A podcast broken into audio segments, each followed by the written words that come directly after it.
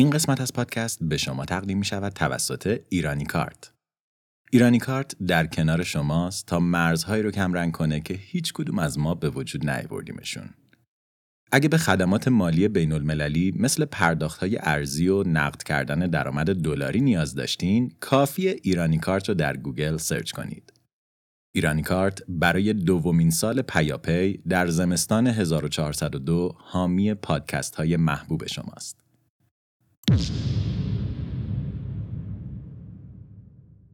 توجه، این قسمت از پادکست شامل محتوای ناخوشایند است. گریس فرایر جوان برای کار جدیدش هیجان زده بود. اون تازه هجده ساله شده بود و با ورود به بازار کار میخواست از خانواده خودش جدا بشه و زندگی مستقل خودش را آغاز کنه و فرصت پیش روش بهترین گزینه برای دستیابی به این هدف بود. دوست گریس، امیلیا، اولین نفری بود که خبر این کارخونه تازه تأسیس رو به اون داده بود.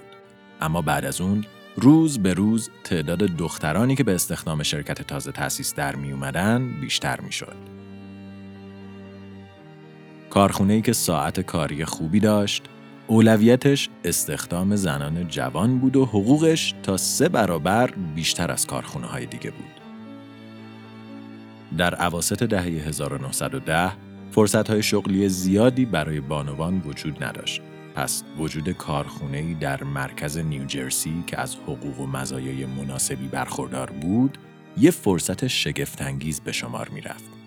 فرصتی که گریس فرایر نمی‌خواست اون رو از دست بده.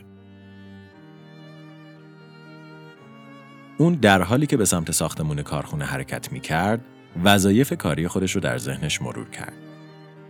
گریس باید با یک قلموی ریز و ظریف عقربه‌های ساعت‌های تولیدی کارخونه رو با ماده عجیبی رنگ‌آمیزی می‌کرد. اون قبلاً درباره این ماده اسرارآمیز یه چیزایی شنیده بود. بعضیا می‌گفتن که این ماده می‌تونه دردها رو درمان کنه.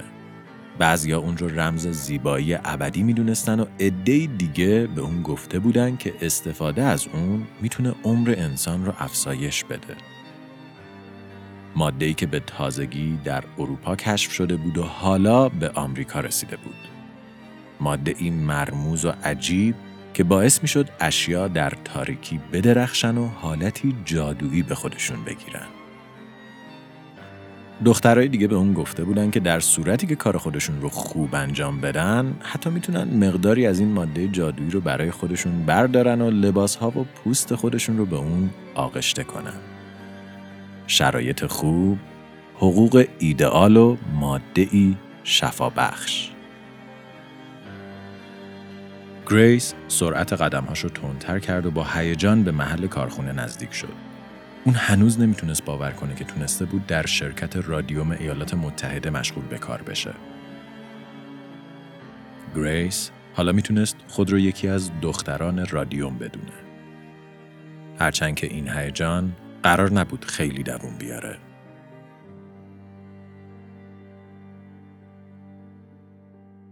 سلام. بیست سال قبل از استخدام گریس، یک زوج دانشمند در اروپا موفق شده بودند دو عنصر جدید رو کشف کنند که خاصیت واپاشی خیلی زیادی داشتند. ماری کوری که از پیشگامان مطالعه پدیده رادیواکتیویته بود، به همراه همسرش پیر روی موادی که از معادن حاوی اورانیوم مثل پیچلند استخراج می‌شدند تمرکز کرده بودند و سعی داشتند تا عناصر جدیدی که ممکن بود در این معادن پنهان باشند رو شناسایی کنند. ماری و پیر کوری در سال هزار و هشتصد و نود و هشت پولونیوم و رادیوم رو کشف کردند و موفق شدند به خاطر این کشف جایزه نوبل بگیرند. داستانی که ما در مجموعه رادیوم استرینکست به اون پرداختیم. یکی از خصوصیات بارز رادیوم، توانایی اون در تولید حرارت و پرتوهایی که میتونن ترکیبات دیگر رو فلورسنت کنن. این پدیده که در ابتدا برای مردمان اون زمان خیلی جذاب بود، باعث شگفتی زیادی بین دانشمندان و عموم مردم شد. از رادیوم میشد در درمان سرطان استفاده کرد، چرا که تشعشعات این عنصر میتونست به نابودی سلول‌های سرطانی کمک کنه. همین موضوع باعث شد تا مردم فکر کنن که رادیوم یه ماده اسرارآمیزه که خواص جادویی داره. اونها فکر میکردن رادیوم میتونه افراد مریض رو شفا بده، اونها رو زیبا کنه، طول عمر افراد رو افزایش بده و در کل باعث بهبود کیفیت زندگی بشه. خیلی زود محصولاتی که در اونها از رادیوم استفاده شده بود تولید و در بازارهای مختلف به طور باور نکردنی فروخته میشدن. خمیر دندون‌های آغشته به رادیوم، لوازم آرایش رادیومی و حتی شربت‌های دارویی که در ترکیبات اونها مقادیر قابل توجهی رادیوم وجود داشت. مردم رادیوم رو به صورت خودشون می‌زدن، موهاشون رو با اون حالت می‌دادن و حتی اون رو با غذا هم می‌خوردن. همه به این امید که کمی از خواص جادویی و معجزه‌آسای رادیوم بهره‌مند بشن. چندین سال بعد از کشف این عنصر، ویلیام جی همر در سفر خودش به اروپا با این زوج دانشمند دیدار کرد. همر یک مخترع و مهندس آمریکایی از دستیاران توماس ادیسون بود و نقش پررنگی در اختراع اولین لامپ سیمی ایفا کرده بود.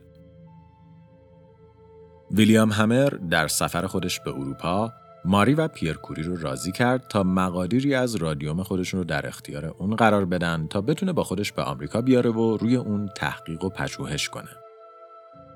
در حاشیه این آزمایش‌ها ویلیام موفق شد تا با ترکیب رادیوم، زینک سولفات و چسب یک رنگ درخشنده یا رادیولومینسنت درست کنه که درخشندگی عجیب و زیبایی داشت و میتونست در شب از خودش نور بازتاب کنه.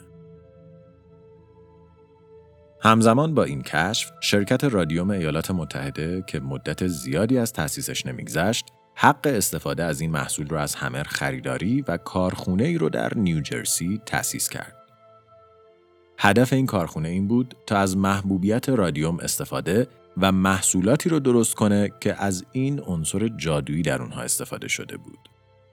یکی از این محصولات ساعت‌های مچی و جیبی بود که عقربه‌هاش به رنگ مخصوص آقای همر آغشته شده بود و در تاریکی رنگ زرد براقی رو از خودش بازتاب می‌کرد. شرکت رادیوم ایالات متحده برای ساخت این ساعت‌ها به کارگرانی احتیاج داشت که دست‌های ظریفی داشته باشن و بتونن با سرعت زیاد و با قلموهای خیلی ریز عقربه‌های ساعت‌ها رو به رنگ رادیومی آغشته کنن. اما این ساعت‌ها فقط جنبه تزئینی نداشتند. در اون زمان جنگ جهانی اول تازه آغاز شده بود و شرکت‌هایی مثل رادیوم آمریکا محصولات مشابهی رو برای سربازان خط مقدم هم طراحی می‌کردند که در شب قابل دیدن بودن و از اونها در تجهیزات جنگی استفاده می‌شد. پس دختران رادیوم به جز داشتن یک کار ایدئال و همزیستی با ماده‌ای جادویی در حال ادای دین به کشور خودشون هم بودن و به پیروزی در جنگ کمک می‌کردند.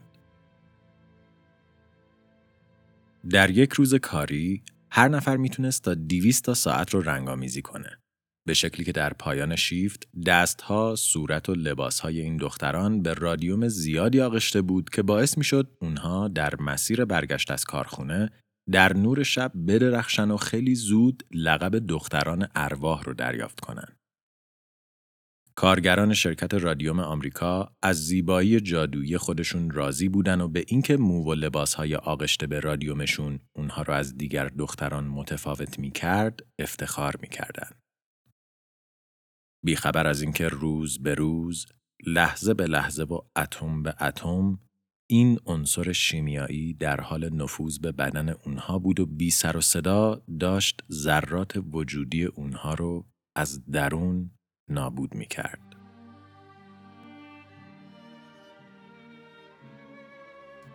همونطور که گفتیم، رادیوم با قابلیت‌های رادیواکتیویته خودش در اوایل قرن بیستم به عنوان یک ابزار امیدبخش در درمان سرطان مطرح شد. تشعشعات قوی این عنصر توانایی از بین بردن سلول‌های سرطانی را داشتند و این خاصیت به پزشکان اجازه میداد تا روش‌های نوینی در درمان انواع خاصی از سرطان‌ها ایجاد کنند. همین موضوع باعث شد تا یک باور غلط درباره رادیوم ایجاد بشه و مردم به اشتباه اون رو به عنوان یک عنصر شفابخش ببینن، در حالی که این موضوع اصلاً حقیقت نداشت. همون خصوصیاتی که باعث میشد رادیوم در درمان سرطان مفید باشه، خطرات جدی هم به همراه داشت.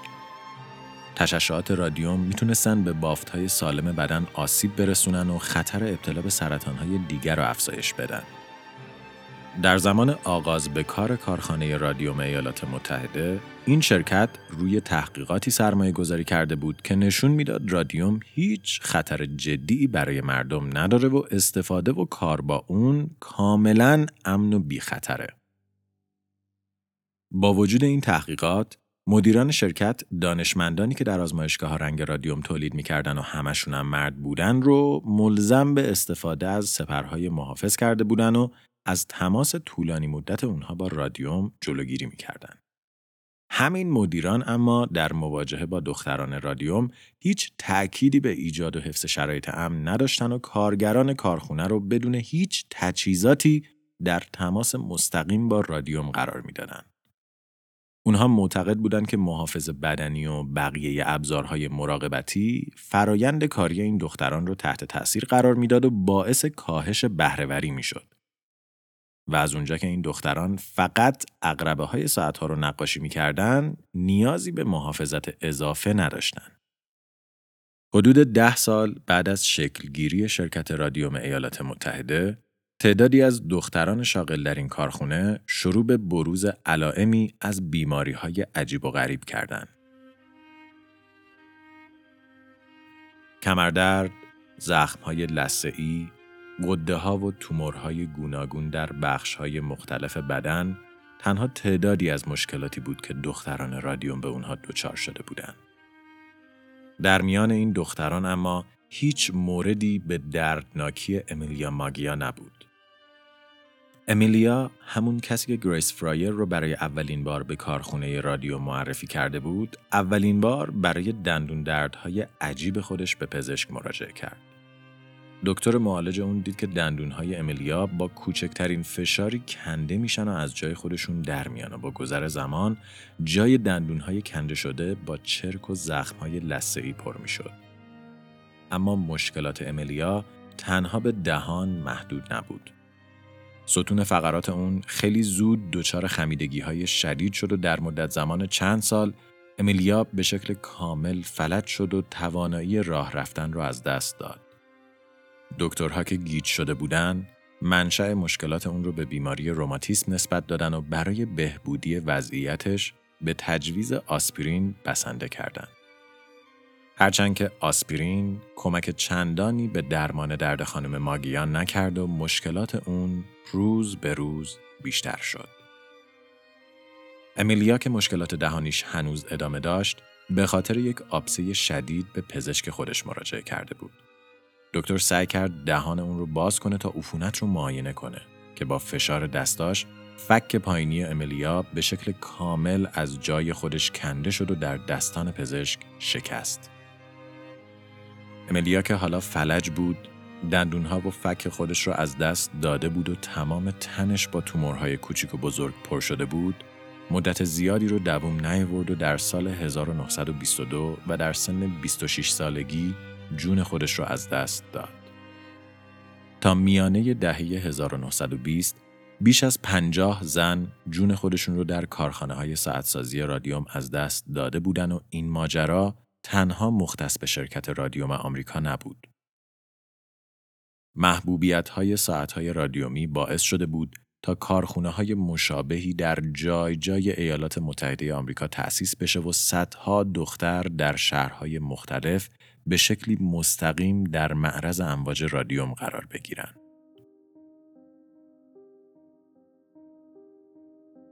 در حالی که دختران مختلف در سرتاسر آمریکا در حال تجربه مشکلات پزشکی عجیب، ترسناک و دردآور بودند، مدیران کارخانه‌های رادیوم هر گونه ارتباط بین این بیماری‌ها و فعالیت‌های کارگران در کارخانه رو رد می‌کردند. اونها می‌گفتن که این دخترها می‌خوان مشکلات سلامتی خودشون رو به زور به شرکت بچسبونن و به خاطر بدبختی‌های شخصی خودشون از کارخانه خسارت دریافت کنن. این دخترها دچار خمیدگی ستون فقرات بودند. دندونهاشون رو از دست میدادن. استخونهاشون دائما میشکست و بدنشون پر از تومورهای سرطانی بود. ولی مدیران شرکت رادیوم ایالات متحده از پذیرفتن هر گونه مسئولیت قصر در می‌رفتند. شدت جذب رادیوم در بدن این افراد به حدی بود که استخوان‌های اونها از درون بدنشون می‌درخشید و نقشه رگ‌های بدنشون در درخشش استخوان‌هاشون قابل رؤیت بود. در سال هزار و نهصد و بیست و پنج و با مرگ یکی از کارمندان مرد شرکت رادیوم آمریکا، این شرکت دیگه نمیتونست از حقیقت فرار کنه. در همون سال، هریسون مارتلند، آسیب شناس ایالت نیوجرسی، برای کشف ارتباط مرگ اسرارآمیز دختران عقرب رنگکن با فضای کاری اونها، تحقیقات گسترده‌ای رو آغاز کرد. مارتلند با بررسی اجساد این افراد، دید که خوردن، تنفس یا حتی قرارگیری طولانی مدت کنار مواد رادیومی باعث رسوخ این عنصر به بدن و اثر گذاشتن روی بافت‌های سلولی فرد بیمار می‌شد. یکی از مشکلات اصلی ناشی از قرار گرفتن در معرض رادیوم، جذب اون توسط استخوان‌ها بود. رادیوم در بدن به شکلی مشابه کلسیم رفتار میکنه و به راحتی توسط بافت استخوانی جذب میشه. این امر منجر به آسیب‌های جدی استخوانی و افزایش خطر شکستگی‌ها میشد. علاوه بر این، در مواردی که رادیوم به دندون‌ها راه پیدا می‌کرد، باعث تخریب اونها و بروز بیماری‌های لثه میشد. به عبارت دیگه، تمام کارکنان کارخانه‌های رادیوم در مدت زمان کوتاهی خودشون به منبعی از تشعشعات رادیوم تبدیل می‌شدند که راه فراری از اون وجود نداشت و بافت استخوانی، عضلانی و پوستی اونها تا آخر عمر تحت آسیب این امواج قرار می‌گرفت. عمری که برای بیشتر اونها کمتر از یک دهه بعد از شروع کارشون بود. یکی از ترسناکترین این عواقب چیزی بود که بعدها با نام فک رادیومی شناخته شد. در این حالت بیمار درد شدید فک، تورم لثه ها و در نهایت تخریب بافت استخوانی فک رو تجربه می کرد. این شرایط می تونست به آنکیلوز یا گرفتگی مفاصل فک، از دست دادن دندونها و به وجود اومدن زخمهای عفونی گسترده در دهان منجر بشه. در موارد شدید، تخریب استخوانی به قدری وسیع بود که به تحلیل استخوانهای فک و آسیبهای دائمی و جدی منجر می شد. دکتر مارتلند نشون داد که مرگ دختران رادیوم فقط و فقط به دلیل کار اونها در کارخانه رادیوم آمریکا رخ داده و مقصر اصلی مدیران شرکت بودند که با دانش به عواقب ناشی از کار با رادیوم، کارگران کارخانه رو بدون هیچ گونه تجهیزات مراقبتی به کار با این عنصر مجبور کردند. هرچند که مدیران رادیوم آمریکا یک بار دیگه همه این ادعاها رو رد کردند و به حمایت مالی از پژوهش‌هایی که نقش رادیوم در هر گونه آسیب فیزیکی رو رد می‌کرد، ادامه دادن. در اواخر دهه هزار و نهصد و بیست، گریس فرایر، دختری که تنها ده سال قبل با هیجان داشت راهی کار جدید خودش می‌شد، وضعیتی مشابه دیگر دختران رادیوم داشت. گریس به سختی میتونست راه بره، چون ستون فقرات اون به شکل کامل خمیده شده بود. اون که از نپذیرفتن مسئولیت توسط شرکت رادیوم آمریکا عصبانی بود و روز به روز میدید که دوستاش به بدترین حالت در حال عذاب کشیدن هستند، تصمیم گرفت تا از این شرکت شکایت و تقاضای خسارت کنه. فرایر به همراه پنج دختر دیگه فرایند حقوقی رو آغاز کردن و به دنبال وکیلی گشتن تا از شکایت اونها در دادگاه دفاع کنه. ولی مشکل اینجا بود که هیچ وکیلی حاضر به قبول کردن پرونده اونها نبود. وکلای حقوقی از کار علیه یکی از قوی‌ترین شرکت‌های آمریکایی می‌ترسیدن. اطلاعات زیادی درباره بیماری دختران نداشتن و حتی از لحاظ قانونی نمیتونستند از حق اونها دفاع کنند. در ایالت نیوجرسی، سقف زمانی پیگیری آسیب‌های رخ داده در محل کار دو سال بود، در حالی که بیشتر آسیب‌های ناشی از کار با رادیوم تنها بعد از پنج سال خودشون رو در بدن کارگران نشون میدادن. به همین دلیل شانس دختران رادیوم برای پیگیری حقوقی خیلی خیلی اندک بود. در سال هزار و نهصد و بیست و هفت ریموند بری حاضر شد تا پرونده دختران رادیوم رو به دادگاه ببره. بری میدونست که شرکت رادیوم آمریکا به این سادگی قرار نیست مسئولیت اعمال خودش رو بپذیره و قوانین کار آمریکا همه علیه دختران رادیوم هستند. پس اون تصمیم گرفت تا با اطلاع رسانی این پرونده رو به یک کیس مردمی تبدیل کنه و همه آمریکا رو در جریان قرار بده. با اطلاع رسانی روزنامه ها و رادیو، پرونده پنج دختر رادیوم در کل کشور مورد توجه قرار گرفت و ده ها زن دیگه که زندگی همه اونها به خاطر کار با تشعشعات رادیوم نابود شده بود به این پرونده پیوستند. دخترانی که بعضی از اونها تنها چند ماه با مرگ فاصله داشتند، ولی با آخرین نفسهای خودشون در تلاش بودن تا برای حقی که ازشون گرفته شده بود بجنگن. شرکت رادیوم آمریکا سعی میکرد تا با زیر سوال بردن شخصیت شاکی‌ها، جعل اطلاعات و حتی دزدی مدارک از این پرونده قصر در بره. ماموران این شرکت در یک مورد حتی اقدام به دزدیدن اسکلت یکی از کشته شدگان رادیوم کردند تا از تحقیق روی اون جلوگیری کنند. ولی این شرکت در نهایت مجبور شد تا نقش خودش رو در این فاجعه انسانی بپذیره. دختران رادیوم در ابتدا تقاضای دویست و پنجاه هزار دلار غرامت داشتند، ولی در نهایت راضی شدند تا هر کدوم با دریافت ده هزار دلار معادل صد و هفتاد هزار دلار امروزی از شکایت خودشون صرف نظر کنند. داستان دختران رادیوم به یک نماد برجسته برای نبرد حقوق کارگران و اهمیت ایمنی در محیط کار تبدیل شد. مبارزه اونها برای عدالت و پذیرش مسئولیت توسط کارفرماها سرانجام به تغییرات قانونی و استانداردهای ایمنی بیشتر در محل کار منجر شد.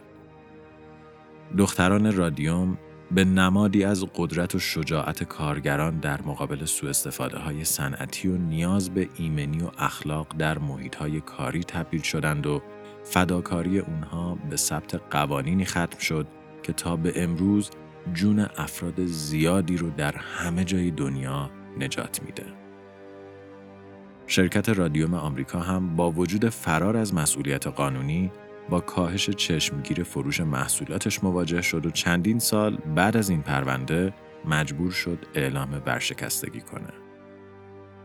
و گریس فرایر، دختری که جوونی خود رو با رادیوم گذرونده و زندگیش رو قربانی این ماده اسرارآمیز کرده بود، در سال هزار و نهصد و سی و سه و به خاطر عوارض ناشی از تشعشعات رادیوم جون خودش رو از دست داد.